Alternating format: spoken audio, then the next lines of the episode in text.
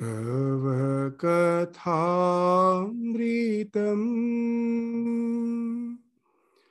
तप्तजीवनम्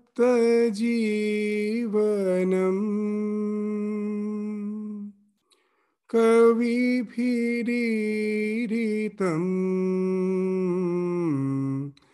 कल्मषापहम्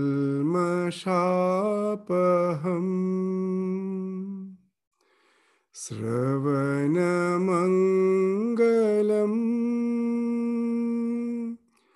श्रीमदाततम्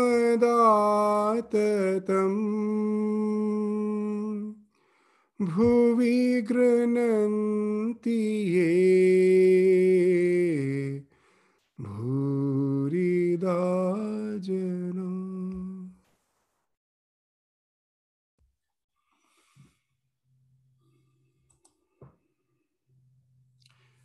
So we will be continuing with our study of the Gospel, the third chapter, where Sri Ramakrishna is visiting Vidyasagar. And in the last class, we saw that Sri Ramakrishna entered into the discussion in his own words of the Vijnani. The Vijnani fur- further sees that what is Brahman is the Bhagavan, the personal God. He who is beyond the three gunas is the Bhagavan with his six supernatural powers. So, as we were discussing in the last class, the six supernatural powers, as has been described in the scriptures, are Aishwarya, that is wealth. It's not only wealth, Samagrasya, it's the entire wealth. Aishwaryasya, Samagrasya, Viryasya, all the valor belongs to him. Yashasa, all the fame. Sriya, the beauty. Jnana, the knowledge. Vairagya, renunciation. So these are the six supernatural bhaga. Bhaga means all those six qualities which belongs to Bhagavan. So that's what Sri Ramakrishna is integrating. Bhagavan with his six supernatural powers. So these are the six supernatural powers as has been indicated in the scripture.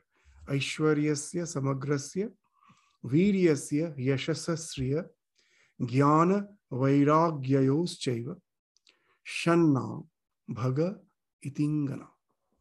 So these are the six so, as we were saying, the wealth, as the entire creation is a projection of the Lord. So, obviously, all the wealth belongs to Him. Virya, as Sri Ramakrishna in some other context have referred to it, that Brahman, which is beyond the phenomenal existence, when finds expression as this phenomenal existence, its expression is in the form of Shakti. Brahma Shakti Abhed. The noumenon Brahman in the phenomenon appears as the Shakti. And that Shakti speaks of Virya. The magnet, as an iron bar, has no as such force. But the same magnet, when, it is, when the same iron bar gets converted into magnet, when I can orient all the dipoles in such a way that all the north poles are in one direction and in all the south poles are in one direction, then we find that the iron bar has got converted into magnet. So from where that magnetism came, it was hidden in the iron bar. It was just hidden there. And when you orient all the dipoles such that the north poles are in one direction and the south is in one direction, it immediately finds expression as a magnet. It has a certain way of expressing its uh, existence as force. Now, the force is not created, it was hidden. Similarly, the Brahman, which is beyond this phenomenal existence, when appears as the phenomenal existence, appears as Shakti. That speaks of the Virya, the valor. And naturally, the one to whom belongs all the valor, to whom belongs all the wealth. What is that? He is the most this famous person all the fame belongs to him in him there is no as such covering the same that the divine principle is in all of us. It's the only the difference of the manifestation. In Ishvara, there is no covering as such. He's beyond all ignorance. So all the fame, the vibhuti belongs to him. The beauty, as we spoke of, the entire creation finds expression as energy. And that energy again is not chaos. It's rhythmic. It finds expression as laws. That laws speaks of rhythm. That laws speaks of that beauty. And of course, as the creation is a projection from him. So everything in general and in particular, he knows everything in details of it. Because after all, it is a projection from him. So that's why he is the one who is the ultimate source of all knowledge, jnana. And at the same time, he knows that he is always aware of the fact that the entire creation is just a mere projection, is a superimposition, just the way I see a snake in a rope in the twilight hours, just the way the mirage is projected on the desert. Ishvara knows that all this is a mere projection. So if anything is a projection, if anything is not real, there's no question of developing attachment, infatuation towards it. All the infatuation, attachment comes in our life from the sense that it is real. Our relations are real, we think, because of our short sightedness, though it is palpably uh, visible, though it is palpably understood by all that we are not permanent beings. We were born at certain point of time, we are going to die. All the relations has to end up in separation today or tomorrow, but we take them as real. And that's the cause of all the attachment. Once I know this is all fleeting, it's just a something which is projected, such as superimposition. There is no question of attachment. So the one who has the entire knowledge of the creation can never be attached to it. Knowing it very well, it's something, a mere superimposition. So that's why he is the one, in spite of the fact that all the wealth, valor, fame, beauty, knowledge, everything belongs to him. But at the same time, he's detached. In no way he gets attached to all these things. So that's the idea of Ishvara. These are the six attributes of Bhagavana, which Sri Ramakrishna is referring to while discussing with Vidyasagar. Now let's proceed to what Sri Ramakrishna is saying. He's, let us continue with the discussion that's going on. Living beings, the universe, mind, intelligence, love, renunciation, knowledge, all these are the manifestations of his power. So we will find that each and every line is very, it seems to be very simple. But you will find that the entire scripture is actually at the background of each and every statement. In the seventh chapter of Bhagavad Gita, there we find, while explaining the entire creation, the Bhagavan takes a particular paradigm, the paradigm of para, apara prakriti, and beyond that, he is the one who is beyond the para as well as the apara prakriti. And there we find the idea, uh, what has been indicated in this line is being explained there. So, what's the uh, thing which has been mentioned in the Bhagavad Gita there? We find the seventh chapter from slokas 4 to 7.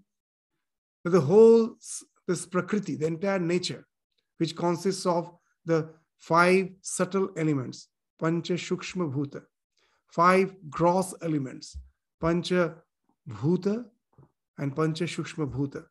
Mana, Buddhi, Ahankar. These are considered as the apara, the lower nature. And what is the higher? This is also nature. And what is the higher nature? The uh, individual selves, the jivas or the purushas, they are the para prakriti.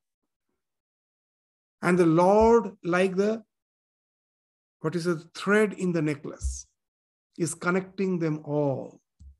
This, this idea which has been spoken of in the Bhagavad Gita is Sutre Manigana Eva. So just like a thread, he's connecting both the para and the apara prakriti. So all the individual selves are the para prakriti, and the five subtle elements, the five gross elements, the mind, the buddhi, the ahankara, everything is the apara prakriti. And the Lord is the one who is the thread, the sutratma. The whole reality is regarded as a necklace. The Lord Himself constitutes the unbroken, the golden thread, which is running through all the beads, all the pearls, which are strung together. These pearls are the para and the para prakriti. So, this is the idea which we find is being indicated in this statement. Living beings, the universe, mind, intelligence, love, renunciation, knowledge, all these are the manifestations of his power. So, with a laugh, if an aristocrat has neither house nor property, or, or if he has been forced to sell them, one doesn't call him an aristocrat anymore.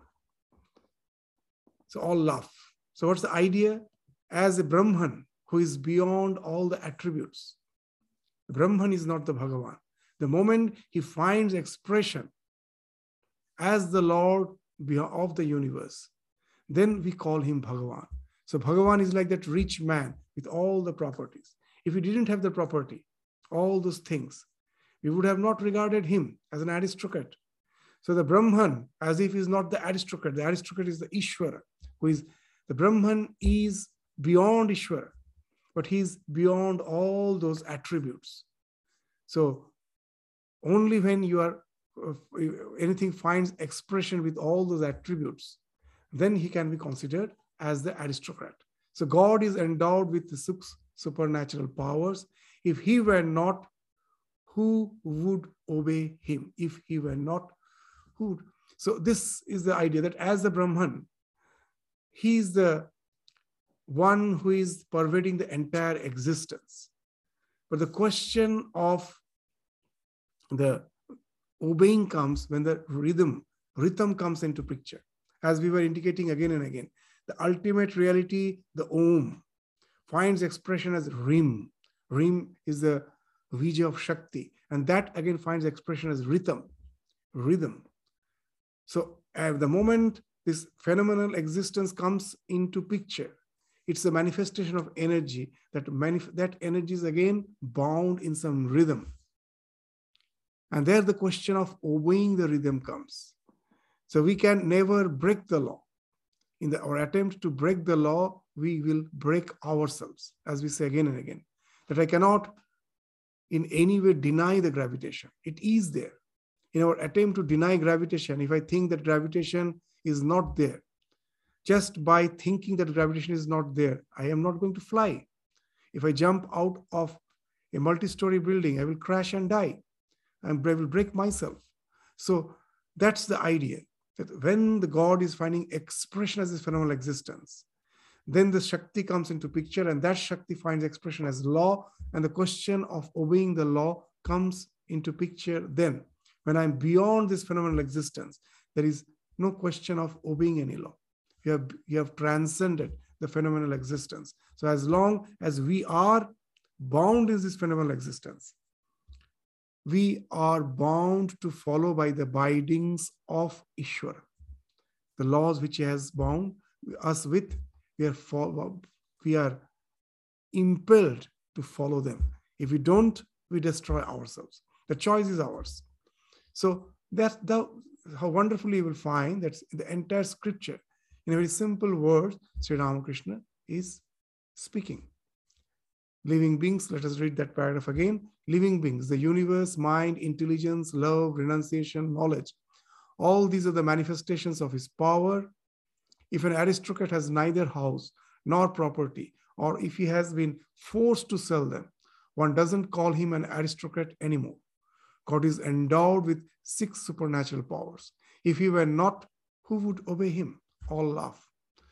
So that's the idea, as we told, of the Sankhya Prakriti. The Sankhya philosophy is Prakriti, that both para and the apara. That idea, again, just sometimes we read it, but to have a very clear idea that what it speaks of, again, just let us have these ideas we will recapitulate so that these ideas become very clear to us. We say that five subtle elements, gross elements, mind, buddhi, ahankara, but what actually it means. If we try to find out elements outside, it will never make any sense. That apara, this para prakriti is the jiva, the purusha, the conscious principle. When you are sleeping, when you're in deep sleep, do you still exist? I exist. I do exist. My existence cannot be denied. I am in deep sleep. So the one who is in deep sleep, the conscious principle, bereft of the mind, is the, the jiva. The, he, he, he's associated with the mind, but the mind at that moment is inactive. As has been told in the Yoga Sutra, that abhava pratyaya alambana vritti nidra. It's not that the mind has become inactive. The vrittis are still there, but the contents are, there is no content. These words are very important. Vritti means the waves of the mind, and pratyaya means the contents of the which gives us the knowledge. So abhava pratyaya, where the pratyayas are not there, but the vrittis are still there. So in deep sleep, what's that? These vrittis are there, but those vrittis are having no pratyaya, no contents. So when he wakes up, as an example, when we always give, he sees the red flower. What is happening? That all the pratyas which were not there, they get activated just by the act of seeing the flower. That what are the pratyas? The color, the shape, the fragrance, the texture, all these are the subtle elements. They all come and coalesce together, synthesize together to give the idea of the red flower as a whole. That becomes the gross element. Where it has happened? In the mind. They were all hidden in the mind. How it has happened? Manas is like the uh, all the individual uh, perceptions, all these piecemeal perceptions happens in the manas. And this all these piecemeal per- perceptions when they are presented to the search engine called Buddhi. Buddhi is the search engine, that is the Nishchayatmika, with all those suggestions which the mind has put, the Buddhi from the storehouse of the this collective mind will bring out the knowledge. Will bring out the knowledge that this is the red flower. Just the way when uh, uh, you know that uh, in a crime, in a, in a criminal situation, the detective, what will we do? He will getting various clues from the various uh, witnesses, from all the clues. Taking all the clues, he can get a picture of the criminal, that who that person is, how he looks, how what is his look, and it we find that it almost tallies with uh, the real person. It's a science itself. So that's the thing which happens constantly in our mind. The buddhi, what it is doing, all the suggestions, all the piecemeal perceptions which are happening in the manas, they are just being presented to the buddhi, and buddhi from its storehouse brings out the knowledge. Yes, this is the red flower. This is the rose, red rose. And for to all these things to happen, the ego has to be awakened. When I'm in deep sleep, my ego is also not working. As Sri Ramakrishna used to say, that you may be a very wealthy person, extremely powerful person, but when you're in deep sleep, you're so helpless. If a person comes and spits on you, you, you cannot react even. You know where you react. So what the when this all this question of stimuli response comes, when the ahamkar gets activated. So now you will find all these things constitutes the apara prakriti. That but the mind by itself cannot be active. When you when we wake up the conscious principle is getting associated with the mind. And then it's happening. It's just like the computer when it's switched off it has the potency to do so much of work.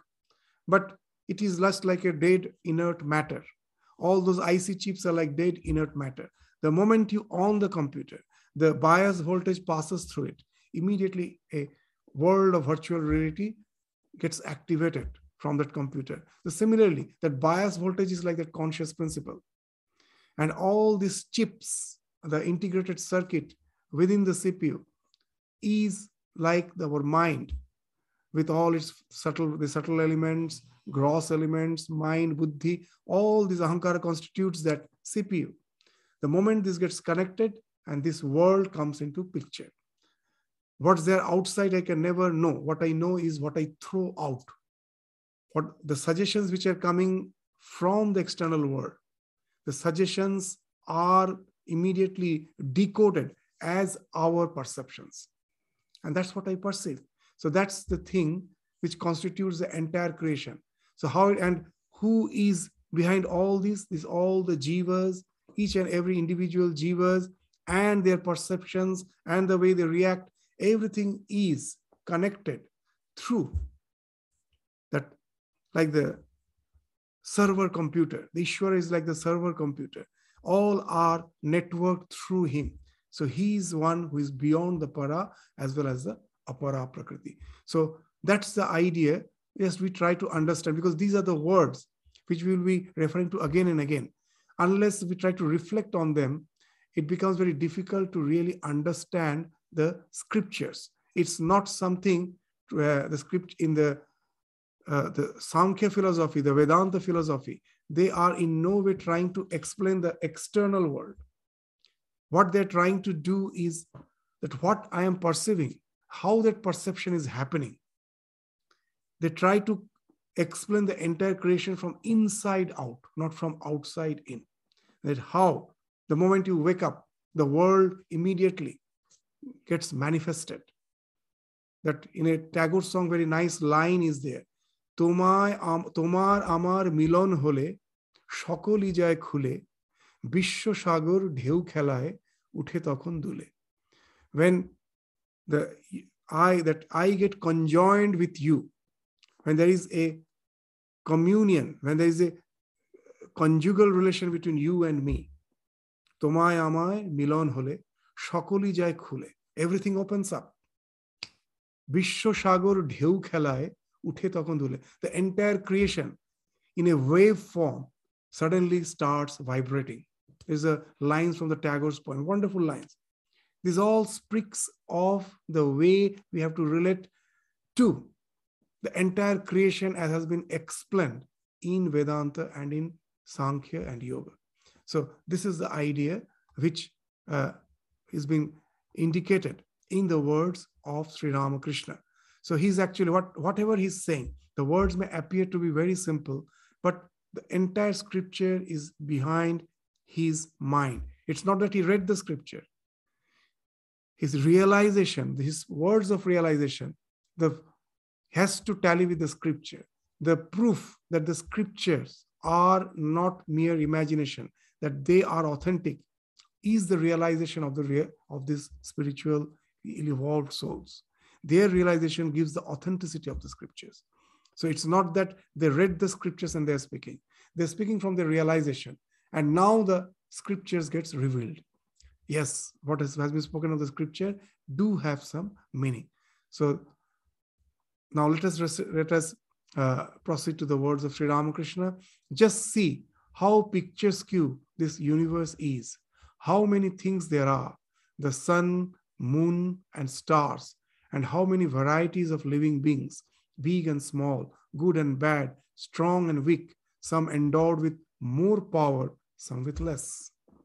Now, here we will find Vidyasagar is going to ask some question, which Sri Ramakrishna even much later indicated that this indicates the difference between realization and mere scholarship. scholarship. Vidyasagar is a scholar, but he doesn't have the fund of realization to authenticate that knowledge. So he says something which itself shows that he's lacking in realization, though he may be a pandit, a very a great scholar. So what he told? Without the question, when the moment Ramakrishna told that he has endowed some with more power and some with less, immediately the Vidyasagar's question was, has he endowed some with more power and others with less? So this is the thing when we find that in the question in, in our uh, attempt to bring a revolution where we say that we all are equal. We all are equal. No one has more capacity or less. If facilities are given, all can excel. All are equal. So that's the idea which was prevailing, that all are equal.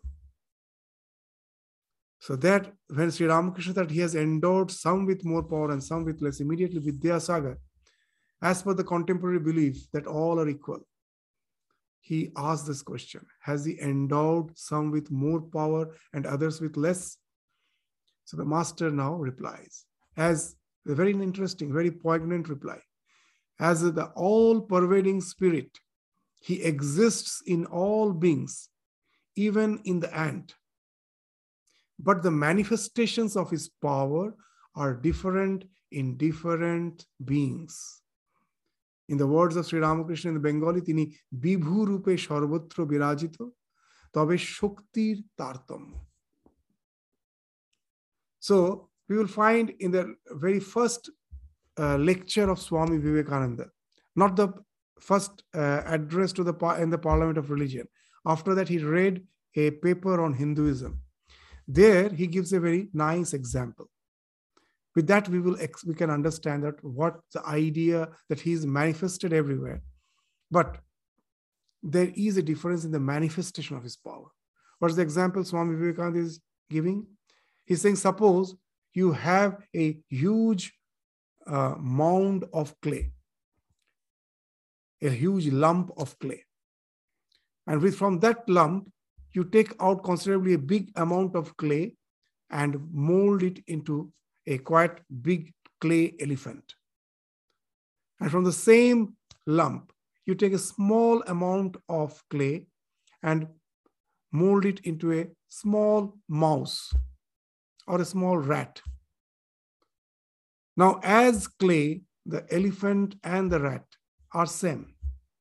But as per the quantity of the clay or as per the, the size, they're different. So when they were in the same lump, there was no difference. As clay, they're both same. But the, as per the manifestation, of course, there's a difference. So when the creation is not there, we are all one with Brahman.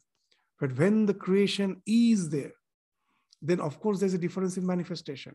The white light, all the various wavelengths of light are all mingled together. The moment it passes through the prism, of course, there's a spectrum where the violet band is in, is eternally separate from the indigo, red, and other colors. The blue, orange, uh, red, orange, yellow, whatever it is, this, this we find yellow, orange, red, red. So the, it becomes a spectrum. There is a manifestation. So the same light is pervading all the spectrum. So as the pervading spirit it is the same light as the, per, as the thing which is pervading, it is the same light, but as manifestation. As per the wavelength, we find they are of various strata. So, this is the idea which Sri Ramakrishna is saying. That we have to, we can never say that the one, the first generation learners. I go to a tribal belt and the first generation learners that they are equal to the fam to the children who have been educated for the entire family is educated has been brought up in that educated family.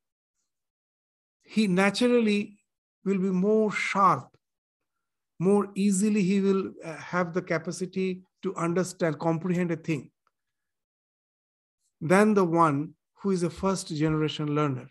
How can you say the manifestation is same? The manifestation can never be same. The Sri Ramakrishna uh, Swami Vivekananda much later, this uh, he uh, resolved this uh, what you say the this uh, di- dilemma that is the equality that we are all equal. You can so Swamiji also saying that we are never all equal. It's not the question that all has to be equal or all are equal. Evil exists not because of denying the fact that we are uh, uh, all equal. That uh, many assert the fact that as we deny the fact that we are all equal, all the evil exists. Swami Vivekananda, in one of his lectures, not in one, but quite a few lectures, he's saying, but the fact is there is inequality.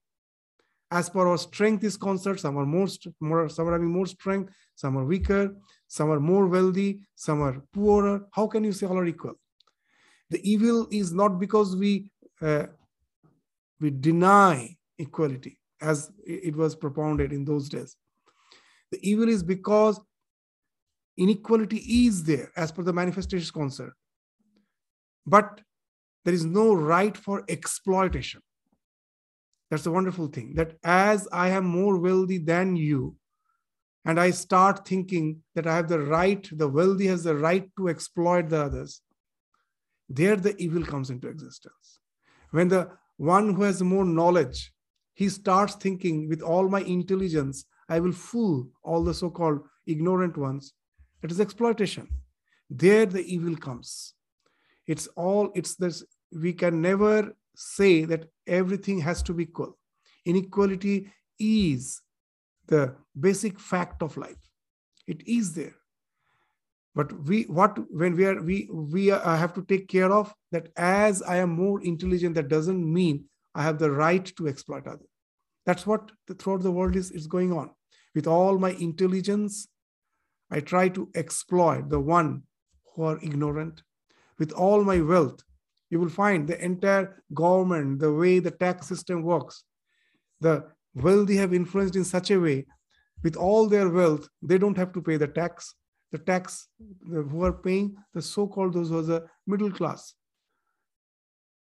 So these are the things that uh, you will find that just uh, that's why that all the Wall Street movement was there, that Occupy movement, that 99% of the wealth is with the 1% of the population. How it has happened? Because of the manipulation of the systems. So this exploitation, that is the cause of all the evil. It's not the inequality. Inequality is bound to exist because the manifestation is not the same. The same uh, conscious principle is manifesting somewhere more, somewhere, somewhere less. Just as Swami Vivekananda gives an example that when you see your own reflection on the turgid water, then on clear water, then on a shining metal, then on a mirror. So, where you find your reflection is almost just your, uh, it is almost similar to you. It's, of course, in the mirror. When we read in the Bible that God has made man in his own image, what it speaks of, that man is much higher manifestation. He can reflect as if the God as it is. The other creatures also is reflecting God, the same conscious principle is being reflected through all the lower animals. But they are like the reflection in the turgid water, in some uh, clear water or in some shining metal but not in the mirror. So the Lord, who he, just to know his own nature, that's uh, one way of understanding the entire creation. The God to know what his how what is his power, what is his uh, knowledge. He has created this creation. This creation is a mirror. Just the way I can see everything, I cannot see my own face. To see my own face, I need a mirror. So God to see himself as if has created this creation. And in his attempt to find, to realize his own nature, this entire evolution process is going on. The lower creatures, there the manifestation is less, the reflection is not clear. But it is as the all pervading spirit, he is the one behind it, but it is not manifested. Through the entire process of evolution, it is the all pervading spirit within everyone who is trying to remove the ignorance and find more and more manifestation. So that's why the inequality is something which is the basic fact of life. It will be there. We cannot say all are equal. All are equal as the all pervading spirit that we cannot deny. But how much it has manifested, there lies the difference. And so, of course, so it has the Lord has endowed some with more power and some with less. And that's what Sri Ramakrishna is indicating. As the all pervading spirit, he exists in all beings, even in the ant. but the manifestations of his power are different in different beings. Otherwise, how can one person put 10 to flight while another can't face even one? And why do all people respect you? Have you grown a pair of horns? You have more compassion and learning. Therefore, people honor you and come to pay you their respects. Don't you agree with me? So now we find Vidyasagar didn't say yes or no, he just smiled. Now Ramakrishna is saying something which is interesting that, that one question made Ramakrishna feel that how knowledge, academic knowledge, without the fund of realization can be so shallow. So what he's saying, there is nothing in mere scholarship. Sri Ramakrishna is to give a very nice example that a shallow pond, its water appears to be very clean. A shallow pond, its water appears to be very clean. What you have to do, you have to just go and take a stick and stir the water a little. And you will find all the turgidity is coming up. If you stir a huge reservoir, if a huge reservoir with clean water, if you stir, nothing happens. But if it is a shallow pond, you stir, immediately all the dirts come bubbling up and immediately makes the water turgid. Sri Ramakrishna used to say that mere scholarship is like that shallow pond. It has no depth. Just when he starts speaking, you may appear that he is very scholarly. But as the as the in, what you say that discussion goes on, suddenly you will find they have started speaking something which speaks that this fund of realization is not behind that. He's speaking something irrelevant. So that's why Sri Ramakrishna is saying there is nothing in mere scholarship. The object of study is to find means of knowing God and realizing Him. That many, after reading scriptures, think that I have understood this all the truths behind the scriptures, the spiritual truth I have understood. So it's not a matter of intellectual uh, understanding. You have to realize. Very interesting that throughout, if, if you read the history of Buddhism, that Buddha, Swami Vivekananda in one place have indicated Buddha as a rebel child of Hinduism. The rebel child of Hinduism. Why? That in, in when before Buddha, we find that Hinduism has already developed. Various schools of philosophy has started existing and there was a fight going on about the nature of the ultimate reality. So these all these philosophies, they're called darshanas, that they're trying to, from their perspective, try to understand. The perspective is intellectual perspective, try to understand the nature of reality. And there's a tr- tremendous fight going on. One view contradicts the other. So sarcastically it is, it is being told that unless your view is something contradictory to others' view, you cannot be considered as a muni, a scholar. It has to contradict others. It's in the, even in the present academic world. Unless you say something which is sensation, which creates a sensation, it's just considered to be uh, something just uh, ordinary. It has to create some sensation. Uh, you have to say something unique, which is contradicting the existing paradigm, the existing way of understanding the reality, and then, then you're considered to be a scholar. So Buddha found that in our attempt to find the reality, we have got sidetracked. We're just wasting the time in mere discussion. There's a nice story in the life of Buddha when someone came and asked him that whether God is, he kept silent. Whether God is not, he kept silent. He was totally dissatisfied when he left. Ananda, Buddha's disciple, asked, Why don't you answer? Either say yes or no. Buddha's reply was interesting that I never propound any philosophy or I don't propound any tattva, the ultimate uh, rea- the concept about ultimate reality. I don't speak of any tattva. What I speak of is a path. And the people take the path to be the tattva, to be the principle. I never speak of principle, I speak of the path. And when I speak of the path, just see the paradox that I, as I found that people are fighting with the principle, I'm silent about the principle. I don't speak of the principle. I just say, follow the path and realize the principle. Why? Just as long as you have not tested the mango, you can never understand the taste of mango. So realize it, taste the mango, and then the knowledge will be, the principle will be palpably uh, comprehensible to you. So he was silent about that. So I always speak of the path, people take it to be the principle. And that's the truth with all the scriptures.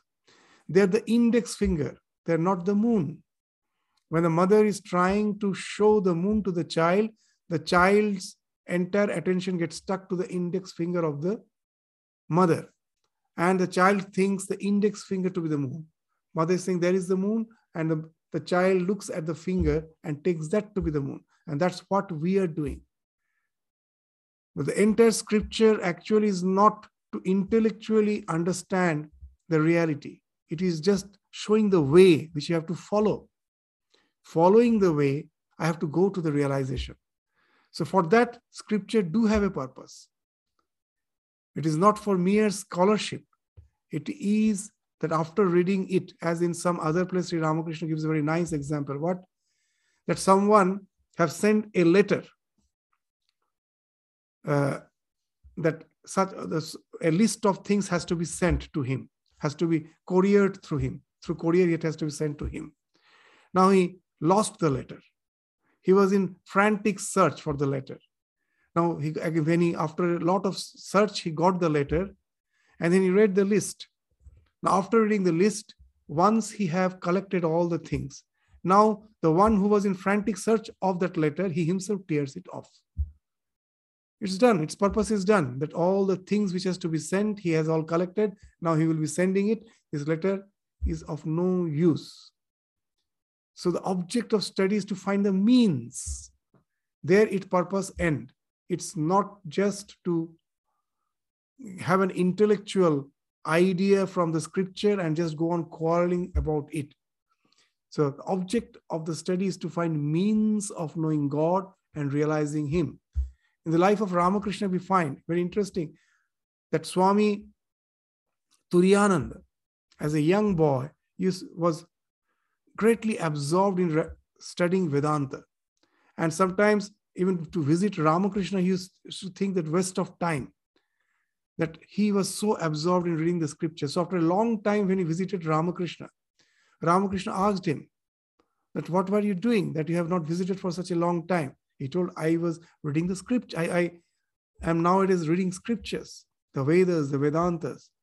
Ramakrishna, in one word, just what he told, that was a realization for Swami Turiyananda for entire life.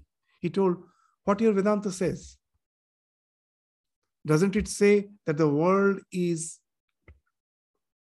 not the world is false and brahman alone is real? Brahma satya jagat mithya. Brahman alone is real. The world is mere illusion. If that's so why not try to renounce the world and get established in your real self that practice you have read that you're constantly reading that and developing the power of uh, argument and getting lost in the forest of words. That's not the purpose of the scripture. After reading that, now comes the practice. If Jagat is mithya, renounce that, get detached from it, and get more and more attached to the reality, contemplate on it. So Turiyananda told, yeah, that the single sentence brought an immediate transformation in my mind. So that's the idea. That object of study is to find means of knowing God and realizing Him. Otherwise, they have no value. As when Swami Vivekananda used to visit Ramakrishna, one day he asked Naren, just see, there's the almanac lying there. Bring the almanac. So he brought it And he told that read the forecast that this year how much rainfall is going to be there. So Naren told, yeah, it's written that this year there is going to be torrential rain. And now Ramakrishna told, squeeze the almanac. Naren never understood why he's saying to squeeze the almanac. And then Ramakrishna, what he says is very something really very interesting. He says, if you squeeze, not a single drop of water will come out of it. As long as it speaks of torrential rain, flood, but you squeeze it, not a single drop of water comes out of it. As long as not a single drop of water comes of it, it's mere book. It may speak of all those realization, but it doesn't have the capacity to give even a small inkling of that realization. So that book has to motivate us. They are the motivating factors. They are not speaking of the truth. They're motivating us to realize the truth. So the object of the study is to find means of knowing God and realizing Him. A holy man had a book. Sri Ramakrishna is continuing. When asked what it contained, he opened it and showed that all the pages were written. I mean, in all the pages were written the words Om Rama, Om Rama, nothing else. He has just went on writing Om Rama, Om Rama. So, what actually speaks of? That God alone is. Everything else is a mere projection, superimposition. So, just be identified with God. Why go on wasting time in useless discussion? So, if Rama is the only reality, contemplate on Him. He is the Sara, the essence of entire existence. So, if I know Him, if I realize Him, if I contemplate on Him, that alone is going to serve my purpose. So that's alone the only thing he has written. So if uh, I know the world is a projection, everything else is a mere projection, superimposition, then why to get attached to that? So the renunciation is something which is a, a must in spiritual life. That I go on discussing the scripture, but in my life, it shows that I'm still attached to the worldly way of living. In no way I'm going to progress spiritually. So Tyaga or renunciation is the be all and end all of spiritual journey. So that's what Sri Ramakrishna, after saying that, he has written Om Rama. He's speaking of that if Rama is real, the world is unreal.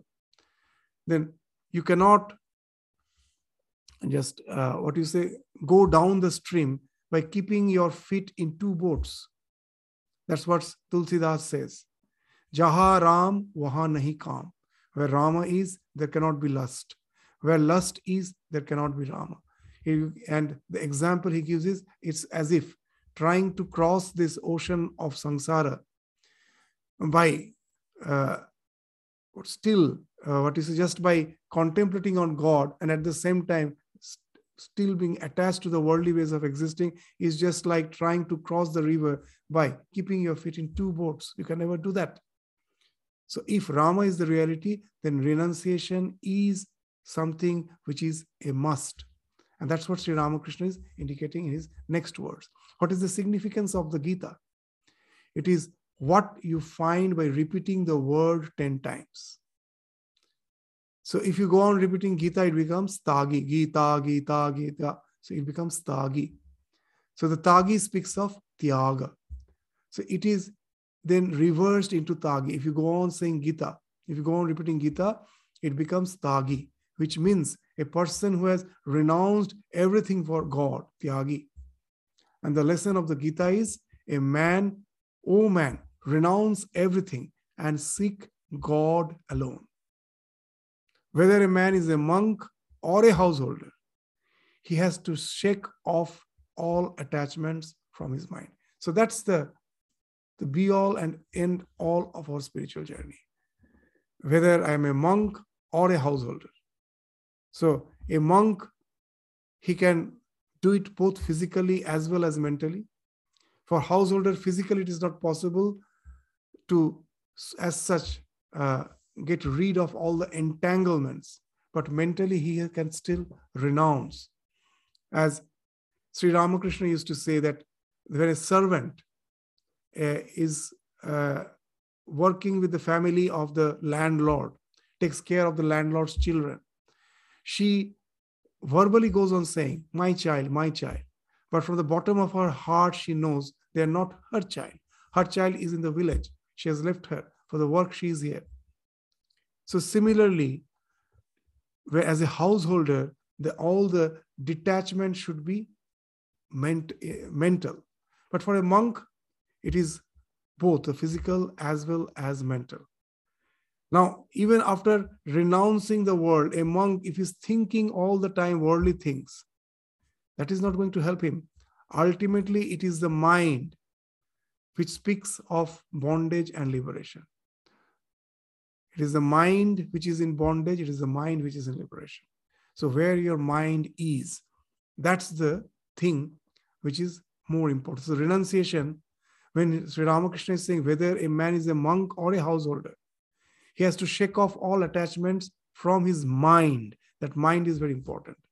Where you are, what you are is not important. As Sri Ramakrishna in some other place gives a very, very nice example.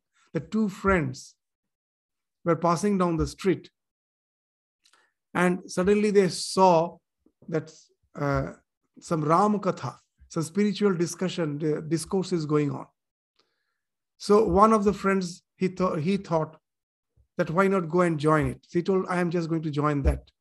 The other friend, he told, I am not interested in it. So he was a bit sensuous person. He told, I am going to have some real fun. Now he told, okay, you go for to have fun. Let me just enjoy the spiritual discourse. So they both departed.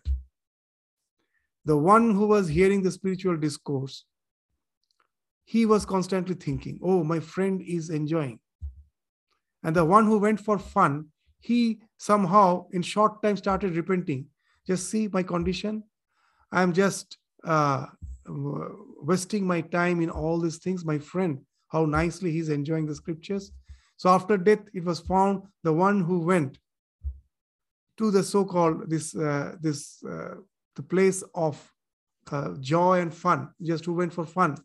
He is the one who is taken by the Vishnu Duta means he is goes to the heaven. The other has to uh, being is dragged down to the lower levels of existence to the hell. So what's the story? These are all stories. What it actually indicates that you you your real identity is where your mind is so if you are there's so many stories that there was a uh, holy man sitting beneath a tree this in the gospel sri ramakrishna in with these stories used to encourage the householders that most of them who came to him, they were the householders. So is there no way out for them? Of course, there's a way out.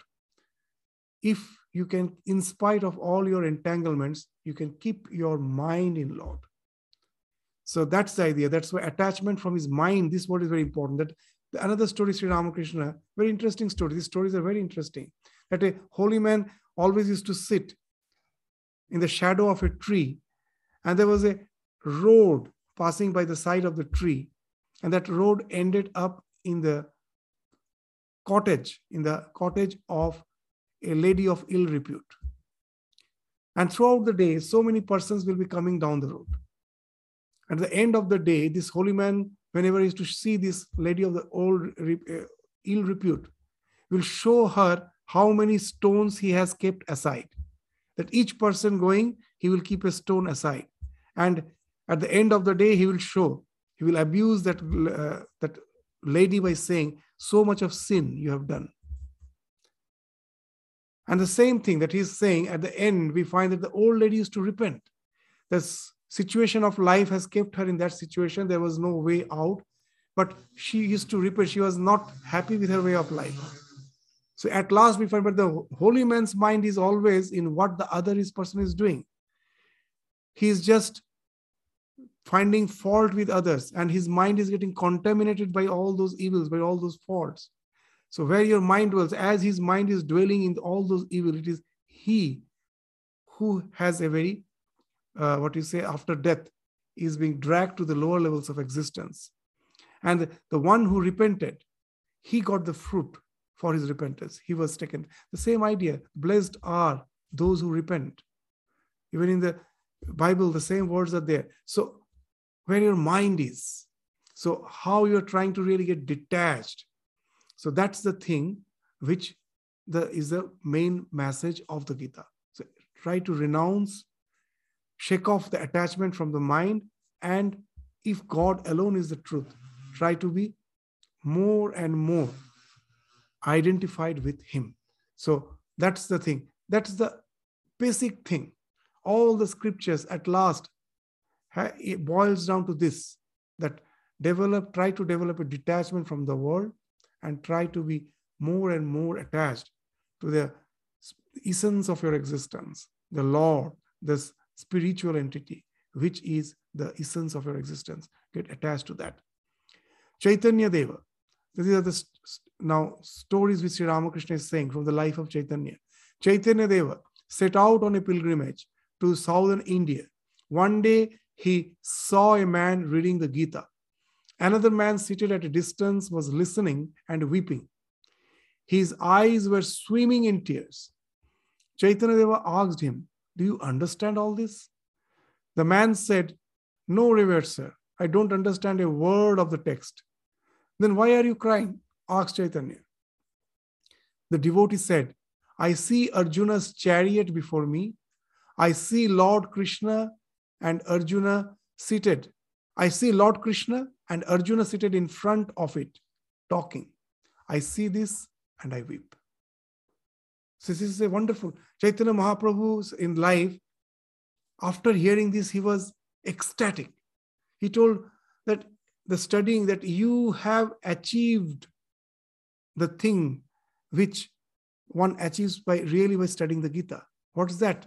The love for the divine is a love for the God. Say, if just by hearing something which even you don't understand, if you can visualize the Lord, and it's not a mere just visualization, your with the visualization, your emotion, your devotion has got so much cooked up, so much mixed up that immediately your entire emotion is uh, just welling up. What a blessing it is that you have just uh, identified yourself with the Lord through love, through devotion. And that's what is wanted. After studying the Gita, that's the idea that renounce the world, resort to Ishvara. If that's the thing that you have achieved, so what is the, the others used to make fun of that person, that he understands nothing, just simply cries, uh, very uh, some, some uh, ignorant, ordinary person. But Chaitanya Mahaprabhu realized the greatness of that person. So that's the story Sri Ramakrishna is indicating. So the study of the scripture is to develop that love for God and dispersion for that worldly life. The devotee had attained that. So what else is needed? And that's what Sri Ramakrishna is indicating through this story. So why does a Vijnani keep an attitude of love towards God? The answer is that I consciousness persists. So he will now take the discussion that when and I start my spiritual journey, then I have to resort to the love of God. When I go to the realization, still that love continues. In Bhagavad Gita, there are two ideas Aruruksha and Yoga Arura. When you are trying to rise up, that is Aruruksha. And when you have when you are already have reached the goal, your Yoga Arura, you have reached, now, what you were trying, that has become spontaneous. And that's the idea which Sri Ramakrishna will speak of in the next discussion. So today, uh, uh, the time is almost over. We will take this paragraph that the why the Vijnani, the one who has realized, he still continues with the attitude of the love towards God. For that, Sri Ramakrishna will be discussing. Till now, he was speaking of the state of Aruruksha. And then he will speak of the state of yoga rura, one you have being established. Still, the love with that love for God that still continues. You continue your existence with that. And what's the reason for that? That Sri Ramakrishna will be discussing. So we will take up that portion again in the next class. With this, we conclude our class today. Thank you all. Namaskar.